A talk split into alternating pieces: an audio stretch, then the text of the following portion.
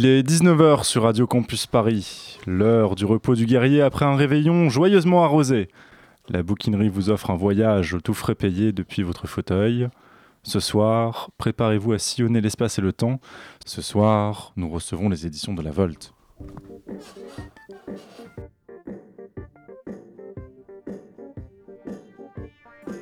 Tant qu'il y a des pages, Des mots Des mots, des mots, des Des mots, mots.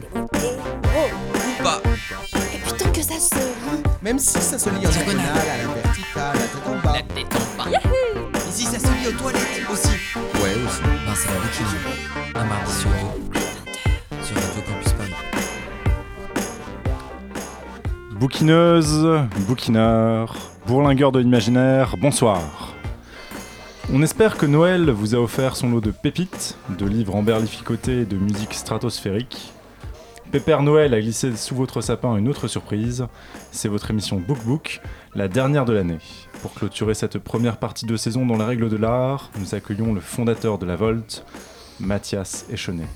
Bonsoir Mathias. Bonsoir. Une maison d'édition qui hante les forêts des littératures de l'imaginaire depuis 12 ans déjà, avec des livres déflagratoires. Nous aurons l'occasion d'y revenir. Afin d'introduire le pourquoi du comment de la citrouille, Tim, notre bouquineur philosophe, s'est fendu une chronique sur la science-fiction. Bonsoir, bonjour Tim. Deux mots sur le sujet de ce soir, s'il te plaît. Bonsoir, donc nous on va faire un petit voyage dans un des pans de la science-fiction, et plus particulièrement uchronie, dystopie, utopie, enfin vous verrez ça plus tard. Il sera donc question d'onirique pérégrination et de liberté durant cette émission. Éléonore reviendra sur les projets transmédia de la Volte et notamment sur les anniversaires des 10 ans de la Volte. Je crois, Éléonore, dame bouquineuse métalleuse.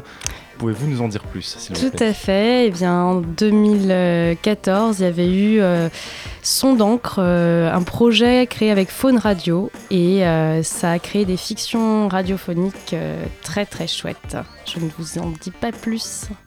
Merci, Éléonore. Et vous le connaissez tous, on ne le nomme plus, notre sombre éminence grise. Julien, derrière ses consoles, vous fera danser jusqu'au bout de la nuit. Bonsoir. Merci Julien. Avant de s'aventurer dans les méandres de cette bouquinerie, est-ce que tu pourrais nous présenter Mathias en une poignée de phrases, quelques mots et un soupçon de virgule, l'histoire de la Volte? Euh, non, je peux pas. Alors en tout cas, la Volte, c'est quoi? En une phrase, en une C'est punchline. pire. Euh, C'est pas possible. C'est euh, une maison d'édition euh, créée pour, à l'occasion de, de la de l'édition d'un roman culte, De Damasio qui s'appelait La Horde du Contrevent. On aura également l'occasion d'y revenir. En tout cas, il y a beaucoup d'interviews en ligne qui détaillent très bien cette histoire. On vous en conseille deux particulièrement. La première avec Alain Damasio, à retrouver sur YouTube. Elle s'appelle, elle s'appelle La Volte à 10 ans, historique d'un enfant fantastique. Et elle a été réalisée en 2014 à l'occasion des intergalactiques de l'IU. L'autre interview se trouve sur le site du Cafard Cosmique. Bouquinerie. Bouquiné. Bouquinaire, Bouquinaire. Bouquineuse. bouquineuse. Binairement. Bouquinant. Bouquinant. Bouquin. Et c'est la bouquinerie. Tim, pour introduire cette émission, tu t'es fendu d'un manuel de survie en territoire science-fictionnesque. Donc euh, la science-fiction ne rentre pas dans le registre de l'impossible. Toute œuvre de science-fiction se situe dans un monde possible, un monde semblable au nôtre. Le seul élément qui diffère, ça peut être soit le temps, soit l'espace. On a là deux principales sources, deux principaux contextes décrits par l'œuvre de science-fiction. Tout d'abord, on va commencer par l'utopie, du grec utopos, qui, vient, qui veut dire l'absence de lieu. Là, tout est dans le nom. L'objet ici se déroule dans, un temps qui pourrait être le nôtre, mais sans lieu précis puisque c'est un idéal. L'utopie décrit une réalité idéalisée. Un des grands exemples littéraires sur l'utopie est la bien nommée Utopie de Thomas More. Il nous décrit une île, l'île d'Utopie, dans laquelle l'inégalité, l'intolérance ou encore les crimes n'existent pas. Une société parfaite. Et puis même, euh, et ce dès le XVIe siècle, Thomas More adresse même une défense du socialisme euh, plusieurs siècles avant Marx. Mais écoutons un extrait.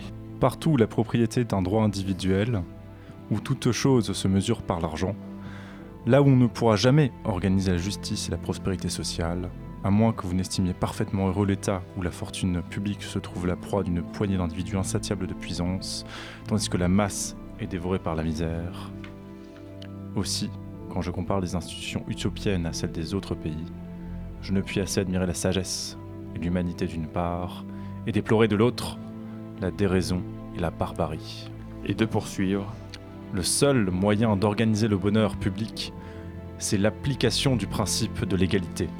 L'égalité est impossible dans un État où la possession est solitaire et absolue, car chacun s'y autorise de divers titres et droits pour attirer à soi autant qu'il peut. Et la richesse nationale finit par tomber en la possession d'un petit nombre d'individus qui ne laissent aux autres qu'indigence et misère. On voit ici un des rôles joués par l'utopie. C'est bien un moyen de critiquer notre société imparfaite qu'il faut y voir. L'utopie est comme une sorte de miroir inversé de notre société.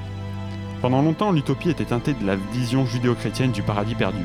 La société parfaite se devait d'être une société proche de la nature.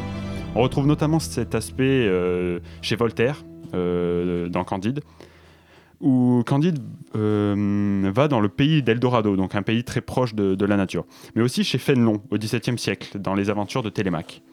L'auteur écrit les paroles d'un habitant de la Bétique qui tient lieu de société idéale. Ces peuples sont bien malheureux d'avoir employé tant de travail et d'industrie à se corrompre eux-mêmes. Ce superflu amollit, énivre, tourmente ceux qui le possèdent. Il tente ceux qui en sont privés de vouloir l'acquérir par l'injustice et par la violence. Peut-on nommer bien un superflu qui ne sert qu'à rendre les hommes mauvais? Les hommes de ce pays sont-ils plus sains et plus robustes que nous? Vivent-ils plus longtemps? Sont-ils plus unis entre eux? Mènent-ils une vie plus libre, plus tranquille, plus gaie? Au contraire, ils doivent être jaloux les uns des autres. Rongés par une lâche et noire envie, toujours agités par l'ambition, par la crainte, par l'avarice incapables des plaisirs purs et simples, puisqu'ils sont esclaves de tant de fausses nécessités dont ils font dépendre tout leur bonheur. Mais bien souvent, ces utopies ont un revers terrible. En voulant être égalitaires, elles uniformisent. En fait, l'utopie ne peut être qu'un idéal, qu'une idée, puisqu'elle contient en elle-même les gènes d'un totalitarisme possible. Si l'utopie venait à se réaliser, elle ne serait plus l'absence de lieu, mais bel, et bien un lieu précis, qui plus est liberticide dans la mesure où l'égalité et le conformisme régneraient. En clair, une utopie qui devient réelle n'est plus une utopie. Elle est même son exact contraire, elle devient alors une dystopie. À la différence de l'utopie, la dystopie possède souvent une autre caractéristique. Elle se construit dans un instant différent d'une autre, euh, souvent un instant qui se déroule dans le futur pour, euh, en, en- en guise de, de prévision, et le lieu n'est pas nécessairement inconnu. Vous avez spécifié des yeux noisettes, des cheveux châtains et la peau claire. J'ai pris la liberté d'éradiquer tout risque de préjudice potentiel tels que euh, calvitie prématurée, myopie, alcoolisme et prédisposition aux dépendances, tendance à la violence, obésité, ce genre Nous de ne choses. voulons pas qu'il ait euh, des maladies, certes, mais euh, Oui, nous, nous nous demandions seulement si ce serait bien de laisser quelques petites choses au hasard. Vous voulez donner à votre enfant le meilleur départ possible? Faites-moi confiance, il reste déjà suffisamment d'imperfections. Non, votre enfant n'a pas besoin de fardeau supplémentaire. Et gardez à l'esprit que cet enfant est toujours vous. Simplement le meilleur de vous. Vous pourriez concevoir de façon naturelle un millier de fois et ne jamais atteindre un tel résultat. Cet extrait est glaçant, je trouve. Dans cette société futuriste, l'eugénisme est poussé à son paroxysme. Tous les défauts que pourrait avoir l'enfant sont mis de côté avant sa naissance. En voulant être parfaite, la société en oublie son humanité. Cette projection dans le futur est un avertissement. Elle nous montre ce que pourrait devenir notre société si l'éthique en demeure étrangère. Mais cette problématique est d'autant plus contemporaine puisqu'aujourd'hui se pose notamment la question du transhumanisme, ou encore du dépassement des limites humaines grâce à la robotique, ou encore au progrès de la science. Plus généralement, le thème des robots et des rapports entre l'humain et la machine est souvent euh, un, est un thème récurrent dans les œuvres de science-fiction. Et peut-être que l'œuvre, une des œuvres la plus connues euh, dans ce domaine, c'est 2001, l'Odyssée de l'espace de Kubrick. On y voit un robot très étrange. Je vous en supplie, arrêtez, Dave.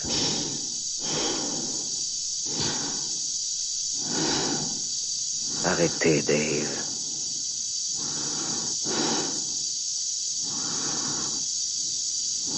J'ai peur.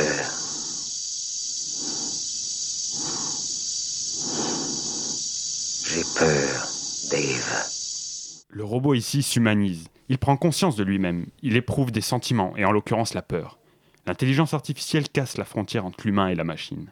Après que Hal, la machine, a tenté de prendre le pouvoir dans le vaisseau, Dave est contraint de le désactiver. D'où la raison de sa peur. Mais ce moyen de désactivation est comme le dernier rempart euh, de l'humain face à la machine. C'est comme un moyen de protection contre une hypothétique prise de pouvoir des machines.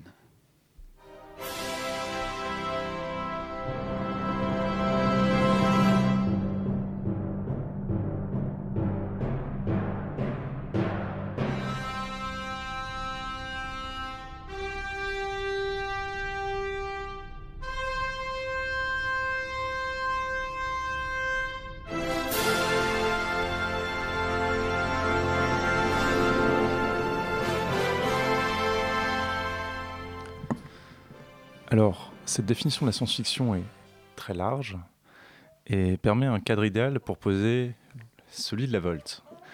Science-fiction, fantasy, univers imaginaire, science-fiction, fantaisienne, imaginativo-politique. Euh, comment est-ce que tu définirais, en tout cas, comment est-ce que tu pourrais nous donner quelques repères pour ce que le style général, la ligne éditoriale peut-être, de la Volte C'est vrai que j'ai eu, souvent euh, du mal euh, à, naviguer entre les termes imaginaire, science-fiction et tout ça, en m'en défendant en même temps, et, euh, en gros, ça, embrouillait davantage que ça n'éclairait. Au début, je disais, bah voilà, moi c'est de la littérature, et ce que j'aime c'est la littérature.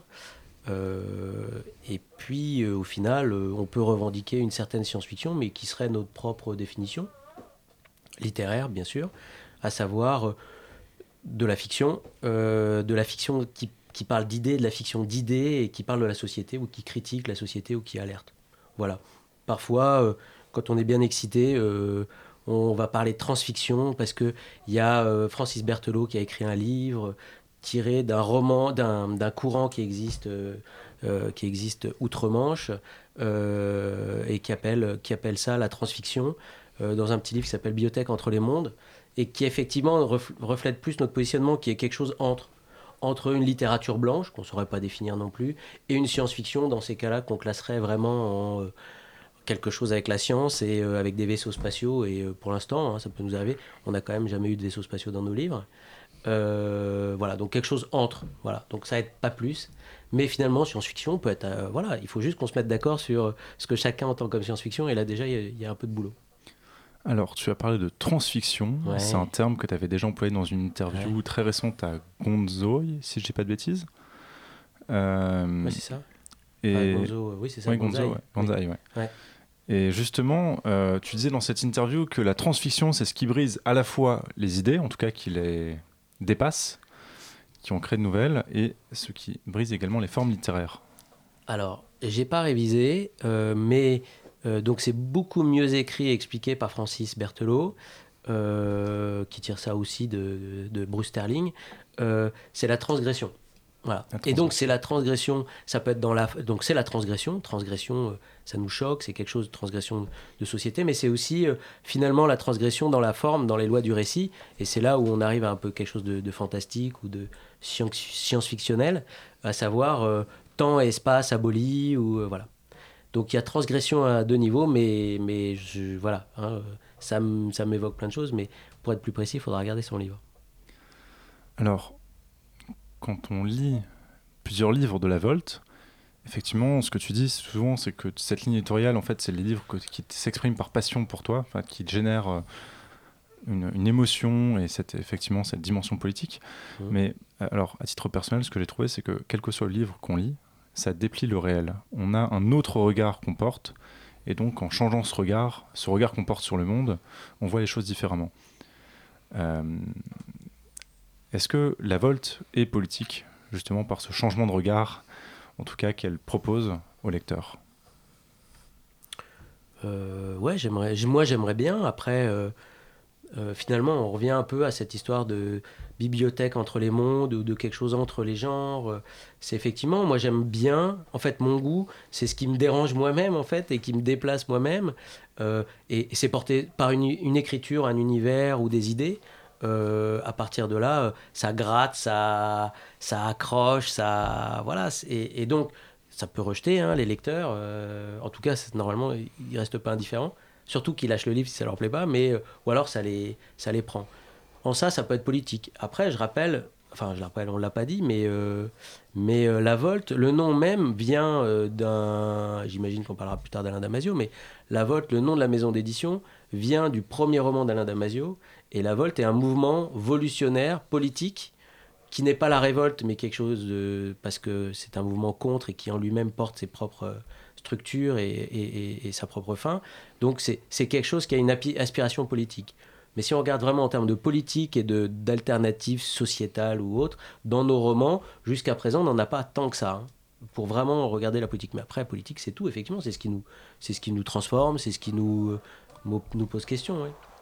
Oui, là on voyait politique dans le sens de Oui. transformation Oui, de, notre rapport aux autres. Voilà. Oui. C'est- exactement ce dont tu as, parlé. Euh, un roman de David Calvo qui s'appelle Pelé, enfin qui s'appelle toujours d'ailleurs.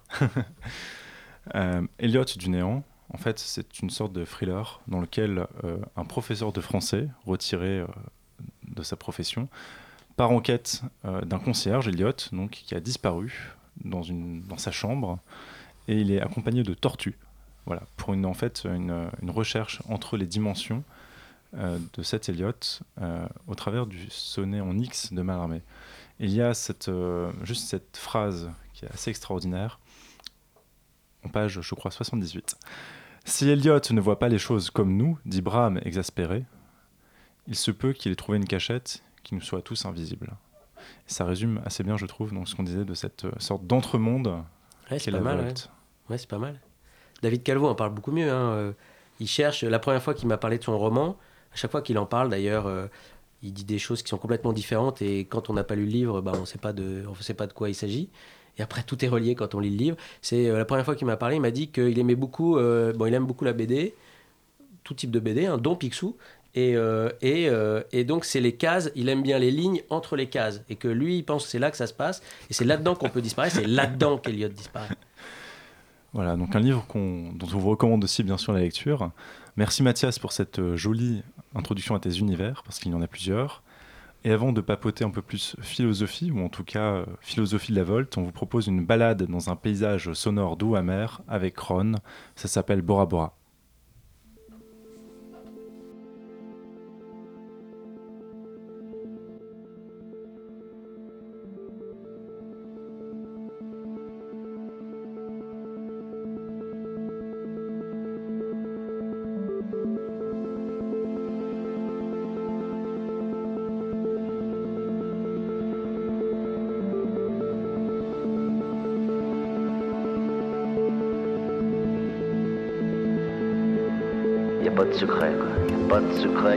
Euh, simple, sobre, crue, quoi. Truc. euh.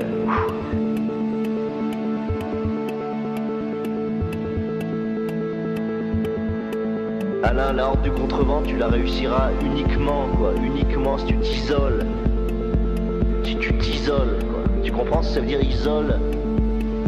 Isola, l'île, quoi. Ton île et tu, tu, au maximum. Quoi. Il faut que les gens soient extrêmement loin de toi, mais loin parce que ton univers sera vaste, quoi, sera immense, sera énorme, sera énorme univers. Quoi. L'énorme puissance d'univers. Quoi. Caracol il existe en toi complètement, que Ertov Stroknis il, il soit toi, quoi, que, Piedro de la Roca tu le deviennes.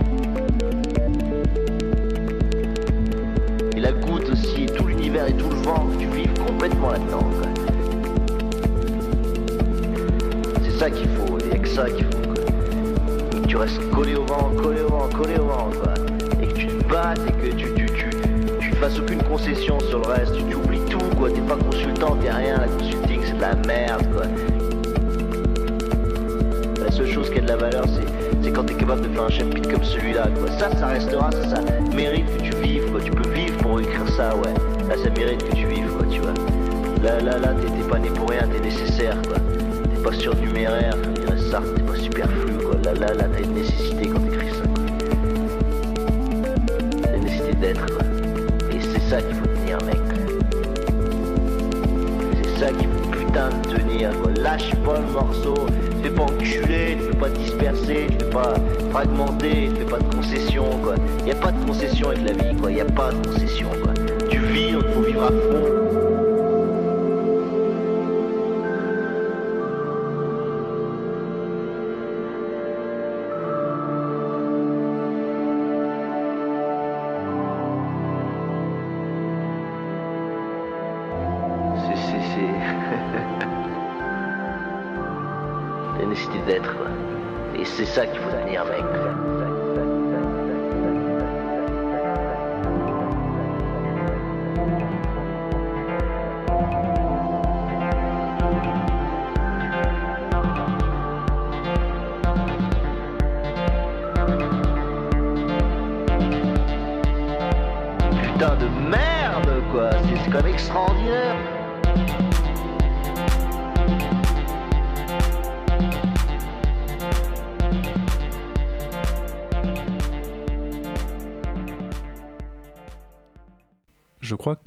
Mathias, tu as une petite histoire à nous raconter justement sur Bora Bora, donc de Ron. Sachant que, juste pour préciser le contexte, là on entend la voix d'Alain Damasio euh, sur des sortes de cahiers sonores qu'il avait écrits euh, du temps où il composait La Horde du Contrevent. Donc oui, enfin oui, c'est juste pour préciser un peu le contexte. Après, on s'en fiche du contexte, comme quand on lit un livre, on écoute de la musique, on reçoit, hein, c'est tout. Mais euh, bon, d'abord, c'est maintenant un morceau méga connu. euh, donc il y a des gens qui ont découvert Rhône par Damasio, et il y a beaucoup de gens qui ont découvert Damasio par Rhône. Rhône, euh, Erwan, qui est un des fans premiers euh, d'Alain Damasio, et qui avait, donc il y a toute une histoire, il avait les cassettes par l'entremise d'une amie, les cassettes sur lesquelles Alain, tout seul en Corse, s'admonestait comme ça. C'était quelque chose de très personnel. c'est pour ça qu'il parle si librement, mais il, y a, il faut vraiment y voir aucun, aucune, aucune euh, fêterie, euh, aucun jeu là-dessus. Hein, euh, où c'est vraiment lui, c'est comme ça qu'il se parle, et c'est sa voix. Et Ron a découvert ses cassettes et il a envie de faire un peu de. Voilà, il a, eu voulu les mettre comme ça en, musique. Et c'est comme ça que je crois euh, Ron Erwan a essayé a commencé sa carrière, où il a envoyé ce morceau à son producteur. Et il a commencé comme ça. Et nous, Ron, on l'a connu quand il travaillait sur la zone du dehors. il faisait, il travaillait sur un projet de film avec Ludo. Euh, il avait 19 ans, il était fan, il parlait pas, tout ça. Et, c'était un fan toujours, quoi. Voilà, il est à fond. C'est quelqu'un de très sensible avec une musique justement très personnelle. Donc vous êtes sur Radio Campus Paris et vous écoutez La Bouquinerie, l'émission littéraire qui vous décapsule le crâne. On parlait à l'instant donc de Ron et de Bora Bora.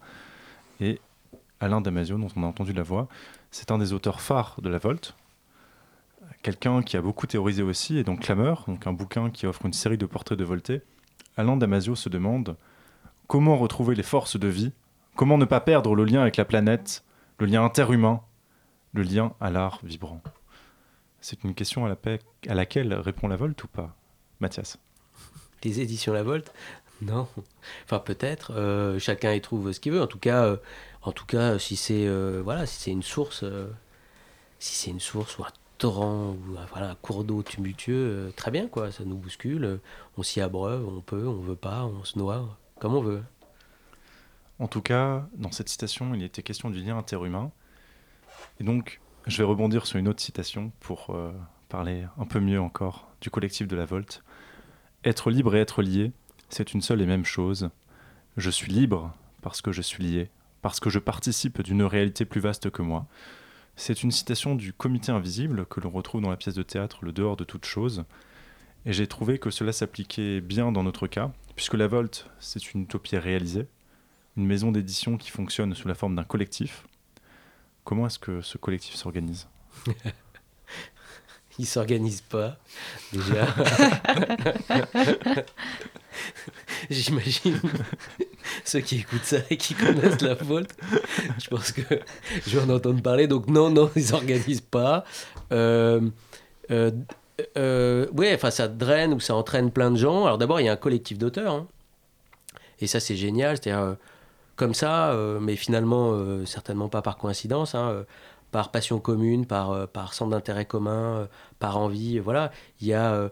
il y a des gens qui, qui enfin, ces auteurs travaillent de plus en plus ensemble, écrivent, en- enfin, partagent des choses, euh, euh, d'ailleurs transmédia et autres. Enfin, il y a vraiment quelque chose qui, qui se joue entre eux. euh, ça, c'est génial. Et puis, il y a des gens qui ont été là depuis le début et d'autres qui sont arrivés ensuite, qui font, qui veulent faire, qui veulent participer. Et voilà, donc c'est le bordel des fois, puisque je leur dis, bah, tu veux faire des choses, vas-y, fais-les, mais qu'est-ce que tu veux faire? Et, euh, et donc, effectivement, on joue pas de ce mystère, mais c'est des gens qui ont voulu nous faire. Enfin, euh, voilà, il y a des personnes qui, qui en font un- une sorte de mythe ou de. Enfin, voilà, je sais pas, de secte, euh, qui disent, mais c'est qui la Volte et tout. Alors, en fait, c'est parce qu'on sait pas répondre et que d'autres vont y répondre. Des fois, on est plein, des fois, des fois, je suis tout seul hein, dans mon gourbi, dans ma cave. Euh, et, euh, et, euh, et, et donc voilà, ça, c'est protéiforme et en fait l'idée c'est autour de chaque projet, il y a une sorte de petite horde qui se rassemble et qui vit. Voilà. Et c'est vrai qu'il y a cette énergie-là qui doit nécessairement transparaître. Mais sinon, voilà, je sais pas, c'est le bordel. En tout cas, un joyeux bordel avec quelques noms qui maintenant font partie, on va pas dire forcément de la légende, mais en tout cas qui sont Hmm. cultes. Donc, on a cité Damasio, on pourrait citer aussi Barbery, Curval, donc Calvo aussi dont on a parlé. Oui, euh, enfin, il y a des auteurs qui existaient bien avant la Volte. Hein, euh, on s'en fout. Enfin, c'est c'est pas la Mhm. question. Bon, l'histoire d'Amasio, c'est vrai que c'est, on va pas la, la- la répéter euh, sans cesse, mais l'histoire, c'est quand même qu'effectivement, moi, j'ai travaillé dans l'édition et aucun éditeur voulait voulait le publier, donc euh, il m'a forcé à monter à maison d'édition. Ah, mince. Et donc, euh, et euh, vraiment pas cool. j'ai pas le choix. Et donc, euh, et donc, euh, et donc, et ça a eu plein de succès, mais il y avait tout pour que ça marche pas. Ça, c'est génial dans nos, dans la culture, quoi. C'est, je veux on peut calibrer comme on veut, mais à un moment, on peut faire confiance au lecteur et à la force d'un texte. Donc voilà. Ensuite, euh, il y a des auteurs. Il y a eu un autre auteur surtout qui s'appelle Stéphane Beauverger, euh, qui a publié aussi à la Volte et qui n'était pas connu. Mais il y a des auteurs, il y en a d'autres, mais il y a Curval dont tu as parlé, Barbery et Calvo, ils ont publié ailleurs. euh, euh, voilà, il y en a un, il écrit depuis euh, 50 ans, voire plus, euh, 60. euh, voilà, ils étaient en présence. Moi, je les lisais. euh, c'est les livres qu'on peut acheter euh, d'occasion, les présences du futur, où, je retrouve en fait ma SF, ma lecture à moi. C'est-à-dire, euh, c'est pas. euh, Enfin, je, lis plein de choses, mais c'est très littéraire, c'est très particulier. C'est euh, beaucoup, beaucoup de français, hein, euh, et ce qu'on voit pas beaucoup dans dans d'autres maisons d'édition. Voilà. Donc, il y a des anciens, des nouveaux, euh, voilà. Des moins nouveaux, des Mm. ceux qui sont Mais il y a beaucoup trop d'hommes, et ça, c'est pas un choix. hein. Ah, ça, Et c'est voilà. malheureusement le problème. Mais Et le Nord Bah, ça, ça m'étonne. Euh, Enfin, je pense qu'il doit y avoir quand même des, des écrivaines, des, des auteurs euh, de, de SF. euh, Mais oui, mais elles ne connaissent pas la Volte, elles ne s'adressent pas à toi. euh. je sais pas. Je, je, oui, oui. Enfin, je, moi, je, enfin, je vais pas. euh, Enfin, c'est pas parce qu'elles ce sont des femmes qu'on les publie pas. Ouais. Alors, il y a des, euh, dans, dans les, on fait pas mal de recueils de nouvelles. euh, un truc que j'avais dit que je ferais jamais, bien sûr, et donc je l'ai fait. euh, euh, donc, il y a- il y, y a pas mal de voix féminines, mais, euh, mais un roman d'une française. hein. Là, je viens de sortir un livre de Doris Lessing. Enfin, c'est pas nous qui l'avons découverte. C'est le prix Nobel de littérature. Elle est morte, elle est pas française. Je sais pas si ça compte. Mais c'était une femme. Non, ça compte pas. Et le Ouais. Nord, pas content. non, ça compte pas. Non, Et donc, non, je suis pas euh, contente.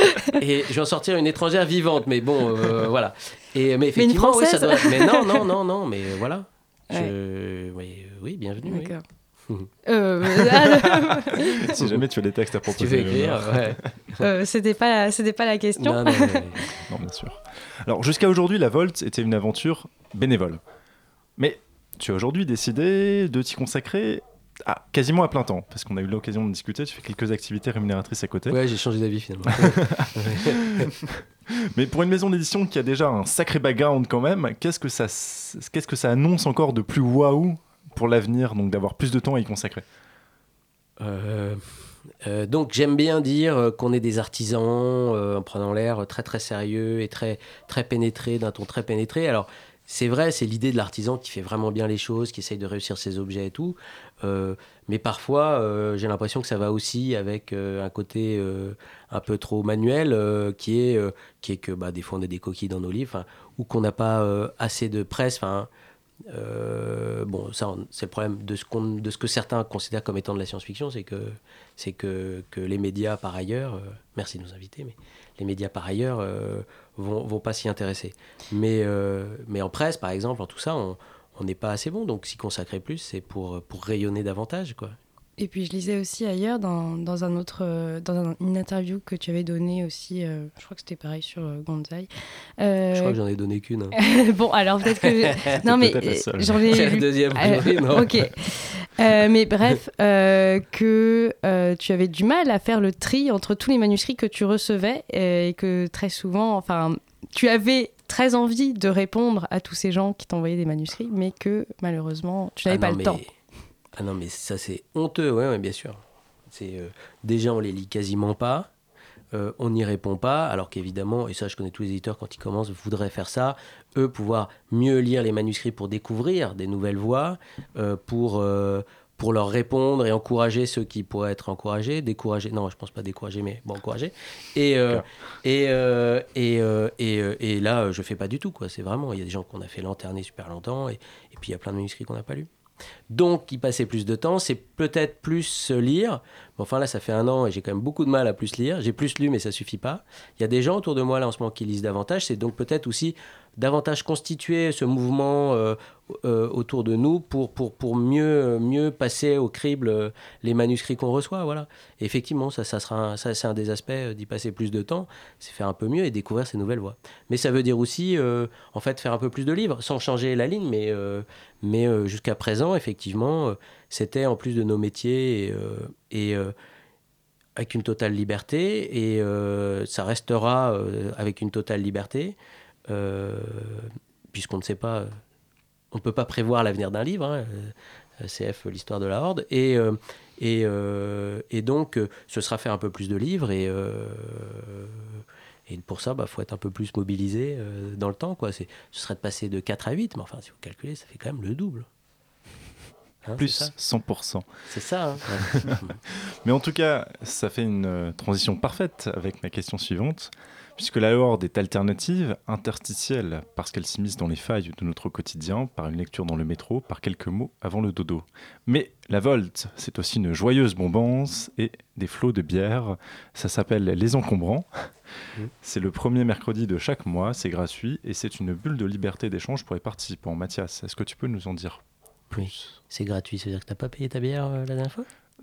Ah non, je voulais dire qu'on paye ses consommations soi-même, mais c'est ouvert à tous. Et on ne paye pas une- un prix d'entrée, un ticket un d'entrée. petit quelque chose à manger. Non, on est dans un bar, On est dans un euh, bar. Ah, en fait, ou un resto. Enfin, la dernière fois, c'était dans un. Euh, bah, c'est ça l'idée d'être ouvert et de. On a fait des rencontres incroyables, des rencontres artistiques, mais des rencontres, euh, voilà, de gens qui viennent. Parfois, ils reviennent pas, euh, mais euh, mais euh, parfois, c'est effectivement toute une image politique de la Volte par rapport à Damasio. Donc souvent, je les décourage assez rapidement. Je leur dis qu'on est, pour ceux qui ont lu, je leur dis qu'on est la Molte. mais mais mais mais ouais, ça permet, ça permet d'avoir un contact avec des lecteurs ou avec des, avec plusieurs générations, et puis de, puis des fois il y a des projets qui naissent, mais enfin des fois pas du tout. euh, voilà, donc c'est juste, euh, voilà, on est à Paris. Bon, il y a les, il y a des maintenant, et, et, j'y suis allé qu'une seule fois, et, et euh, c'est complètement extérieur à moi. Enfin, c'est très bien, c'est la Volte, ça vit par ailleurs. Euh, Il y a la même chose à Lyon, hein. donc euh, dans une librairie. euh, donc euh, l'esprit livre, enfin c'est c'est génial. J'y suis allé, hein, ils me parlaient tous de des bouquins de la Volte qu'ils avaient lus et tout, mais j'en pouvais plus. C'est en tout cas une belle initiative qui est simple. Et donc, collectif, collectif d'auteurs aussi, nous en avons un peu parlé, qui forme un tout très soudé. À l'occasion des 10 ans de la Volte, vous aviez réalisé une exposition sonore, Son d'encre, avec Faune Radio et la librairie Soramp. Une belle manière de découvrir certains de vos auteurs.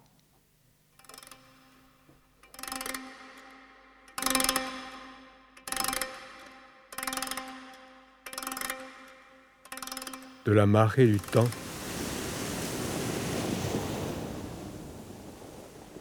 De la marée du temps surgit une vague qui l'emporta vers un futur ultérieur.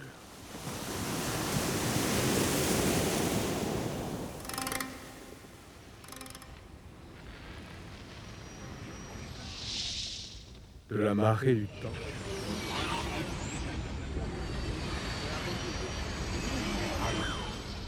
vers un futur ultérieur.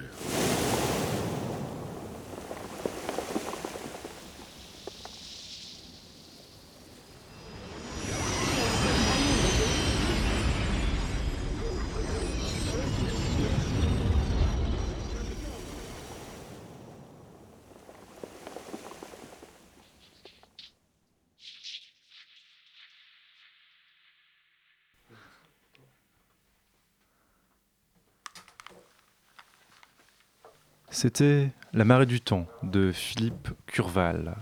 Éléonore, pour ta chronique, tu as toi-même chiné du côté de ce projet transmédia. Tout à fait. Et du coup, je vais vous dire, euh, fermez les yeux et écoutez.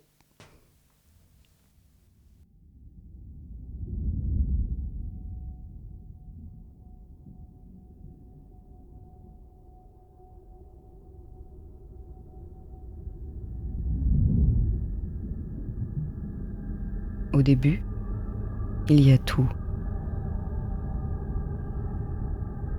Le plein, indifférencié, mêlé de lui, Soupe trop riche, trop Soupe épaisse. trop riche, trop Trop épaisse. Bouillon turbulent. En sein d'infini, ce ventre non délimité. Tout y est possible, sans contrainte. sans forme. donc sans forme. Un œil extérieur pourrait y discerner un monde en mouvement qui se mange, puis se, Se mange, puis se puis se régurgite. Mais hors limite, point d'intérieur ni d'extérieur. D'extérieur. Simplement, Simplement, le bâillement long des bâillement long possibles. des possibles. Les non-espaces molaires qui détendent et poussent la membrane de ce qui n'est pas. Rien n'est en devenir. Tout est déjà là. Dans cette boule sans circonférence, Dans ce carré sans dans sinus. ce carré sans sinus qui n'éternue pas. Il n'y a rien Il n'y a dehors. rien dehors. Rien qui puisse être défini, car dehors, Car dehors n'est pas une notion. seuls les mots peuvent dégager un semblant d'organisation dans cet ensemble, sans début, Sans début. ni Sans mots, Ni fin. tout peut s'y lire. Sans Les bon. paradoxes résolus dans un même mouvement. Il n'y a rien dehors. Pas même respiration Pas même respiration puisque croissance et décroissance n'existe n'existent pas. pas. Tout unidimensionnel, puisque sans pont supérieur. Tout réduit, Tout à réduit à un point point. où chaque regard trace un souvenir, une, forme, un motif. Des figures qui deviennent silhouettes, puis gestalt, détruits par l'absence de sens individuel. Sans interaction. Donc, euh, vous avez entendu un, un drôle d'extrait de, de livre avec des mots quelquefois chuchotés, superposés, dans une atmosphère totalement flottante, un espace hors du temps, le néant, euh, on pourrait dire ça. Ceci est d'ailleurs un extrait d'Eliot le néant, du néant de David Calvo, qui est publié à la Volte et dont Antoine a déjà parlé tout à l'heure. Euh, et donc en 2014, pour fêter les 10 ans d'existence de, de la Volte, euh, ce texte a été monté euh, sur un projet avec, avec Faune Radio, avec donc plusieurs voix. Plusieurs auteurs se sont essayés à cet exercice et donc plus quelques dizaines de documents sonores ont été lus accompagnés de sons divers et variés. On connaît l'adaptation de, romans sur euh, les planches de théâtre, on connaît les différents formats de, fiction radiophonique euh, plus traditionnels. Mais ici, euh, l'expérimentation atteint un, nouveau seuil. Et d'ailleurs, je voudrais, je voudrais citer, avant d'aller plus loin, quelques mots de, de David Calvo sur sa manière d'écrire. Il dit Je suis toujours à la recherche d'une faille, d'un interstice du réel dans lequel engouffrer mon imaginaire. C'est comme un coup de feu sur la ligne de départ. J'ai tous ces livres en moi et parfois le réel me donne l'occasion de me lancer. Et c'est vrai que là, les, les mots euh, se mélangent avec les sons et euh, entrent dans une sorte d'interstice du réel. Ils entrent, euh, ils entrent tous en résonance, non seulement avec en musique, mais avec des grincements, des froissements. Ça chatouille notre oreille et ça crée un objet particulièrement sensuel. En fermant les yeux, vous, vous voilà plongé dans un imaginaire particulièrement dense où votre intellect fait le travail de projection d'images que font d'ordinaire les films, par exemple. Euh, vous avez peut-être été choqué euh, par les gros plans euh, que peut faire par exemple euh, David Lynch sur une oreille humaine arrachée à son propriétaire et qui traîne dans l'herbe et dans laquelle se promènent des fourmis dans un film comme Blue Velvet. Et là, votre, votre, votre imagination pardon, est euh, encore plus, comment dire, elle est encore plus soumise, ou plutôt libérée, grâce à ce genre de montage. D'autre part, faire jouer le roman avec les sons donne une liberté aussi euh, aux matériaux utilisés.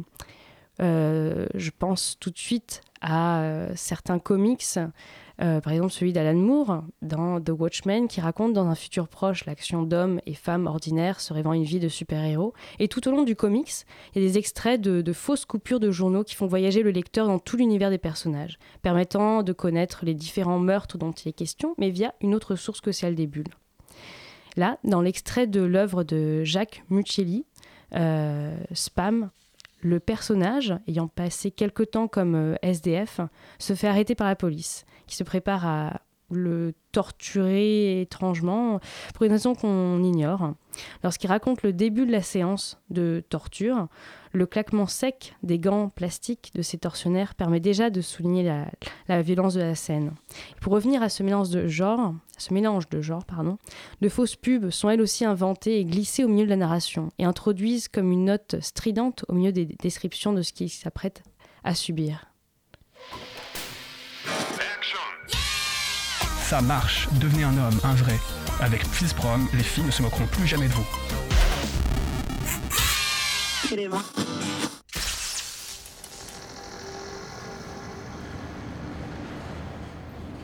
L'ascenseur s'arrête à l'étage des mitards.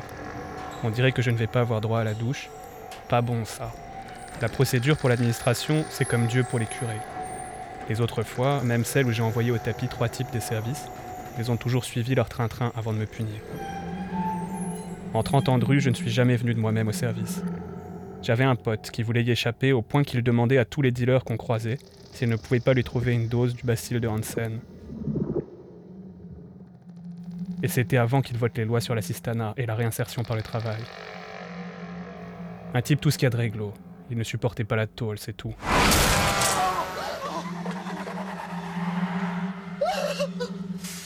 Il s'est fait écraser par un bus l'été où les satellites espions roumains s'est écrasé sur le musée d'art contemporain. Cette exposition sonore est l'une des nombreuses collaborations développées au fil du temps par Dévolté. Au-delà du livre, on entre chez un Volté, on voyage dans un univers hybride où les différents médias s'accouplent pour des créations multisensorielles. Mathias, est-ce que tu as une réaction sur la dit. chronique d'Éléonore? Oui. Euh, D'abord, euh, moi, ça me fait plaisir de réécouter. euh, Enfin, j'écoute régulièrement. Alors, je me faisais disputer au début quand j'écoutais pas au casque. Nous, on avait un casque, mais pour les auditeurs, il faut savoir qu'il y a la spatialisation du son et que donc c'est bien de l'écouter au casque. Voilà. Parce que, parce que ça prend une autre ampleur. Et, euh, et donc, quand Alain a fait la connaissance de Florian, qui s'occupe de Faune Radio, euh, qui a donc réalisé son d'encre et plein d'autres plein d'autres choses.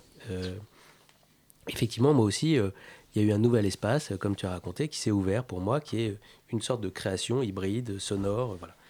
Là, ce sont des nouvelles, euh, des textes qui existaient déjà, hein, qu'on a publiés, qui ont été euh, mis en son.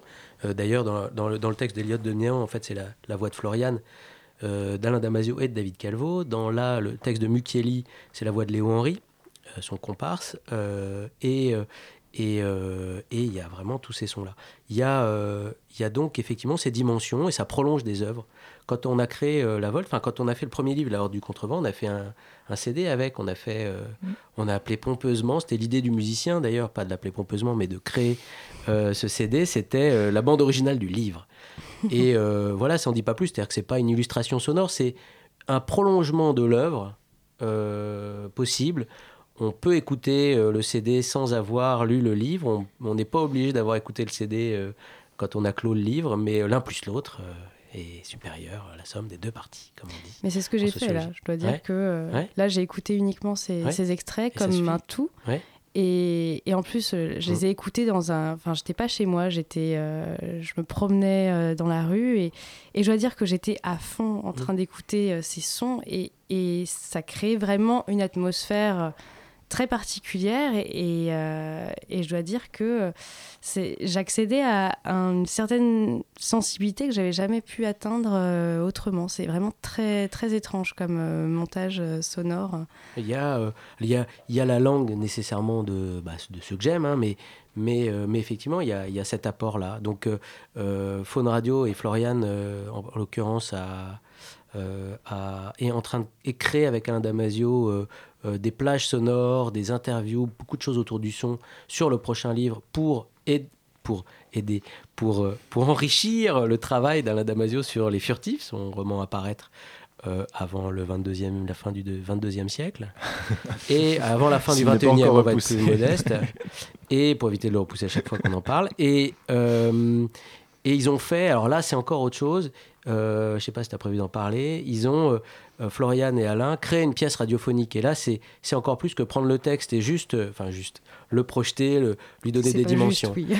et, euh, et, je l'ai- et à l'écouter plusieurs fois, à chaque fois, je m'aperçois du travail qui doit être fait euh, par Florian et, et, Alain devant écouter aussi euh, ce qui se passe. Donc, c'est une pièce radiophonique d'Alain Damasio et Florian euh, Pochon qui s'appelle Fragment hacké d'un futur qui résiste. Euh, et il y a cette puissance des dimensions et il y a du coup une écriture radiophonique avec l'écriture d'Alain en plus euh, qui. qui Enfin, nous, nos auteurs, ce qu'on aime, c'est aussi euh, c'est cette langue. Donc, cette langue, quand on la lit et quand on l'entend, elle sonne. hein. C'est euh, c'est ça, c'est clair pour tous. euh, voilà. Et- et cette barre-là, tout le monde ne la passe pas. Là, nous, c'est la langue qui sonne. Donc voilà. Alors, on aura peut-être l'occasion de revenir sur ce projet transmédia dans une autre émission, parce que là, Mhm. on n'avait malheureusement pas le, le temps de Oui, voir pas tout tous les aborder, sujets bah ouais. de la Volte. Ouais, ouais. Tim? Euh, oui, tout à l'heure, on parlait de transfiction, de transgression, euh, de transgression des idées et des formes littéraires. Les bouquins que tu édites explosent euh, également la forme traditionnelle du livre, euh, pour déboucher, pour déboucher pardon, sur des livres-objets. Pour débaucher, ouais, c'est bien aussi.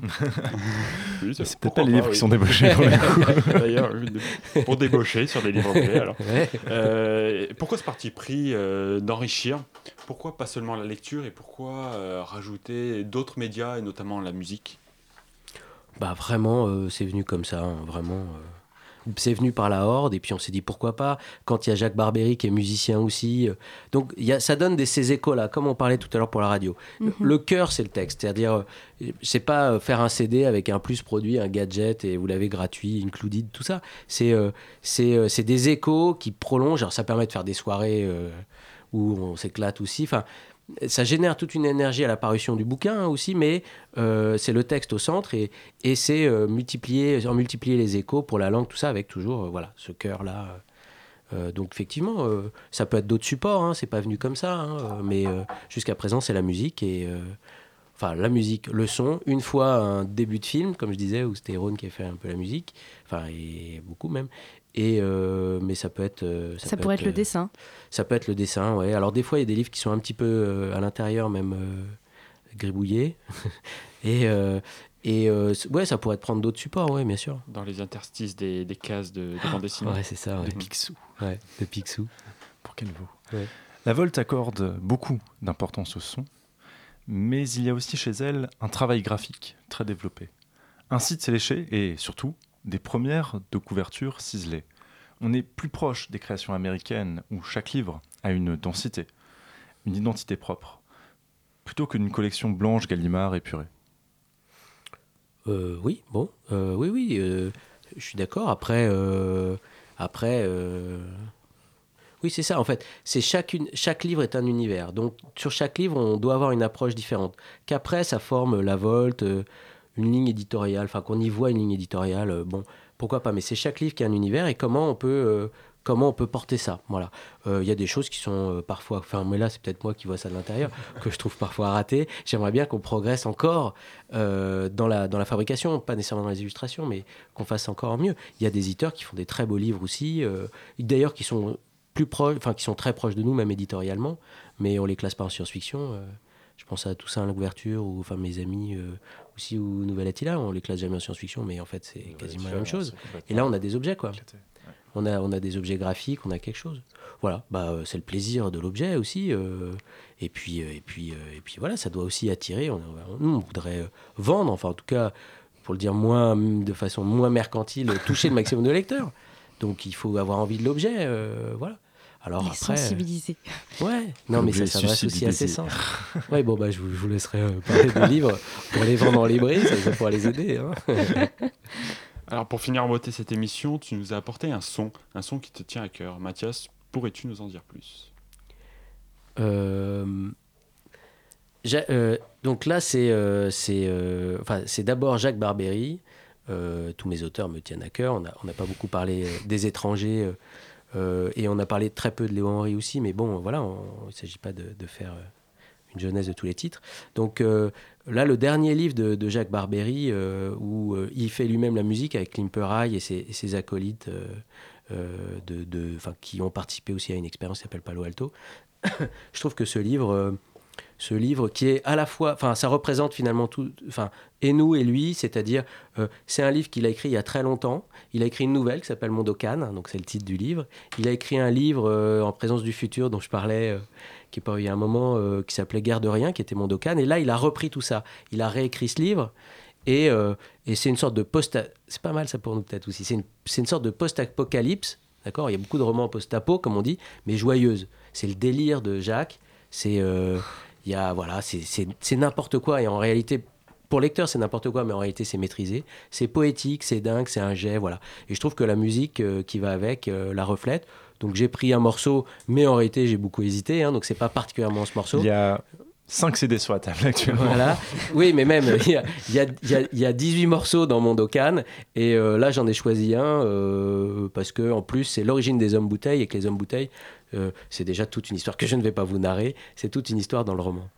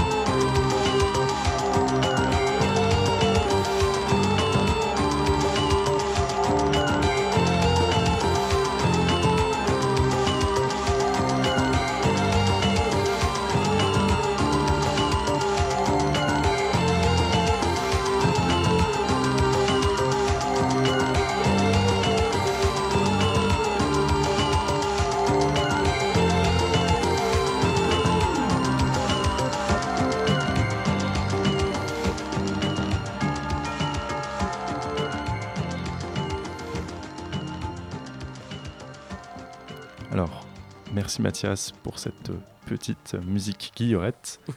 Et surtout, merci d'être venu pour ferrailler quelques mots avec nous. Merci beaucoup. 5 bis à toi aussi, cher auditeur, plus une sixième car ta joue impair et jalouse.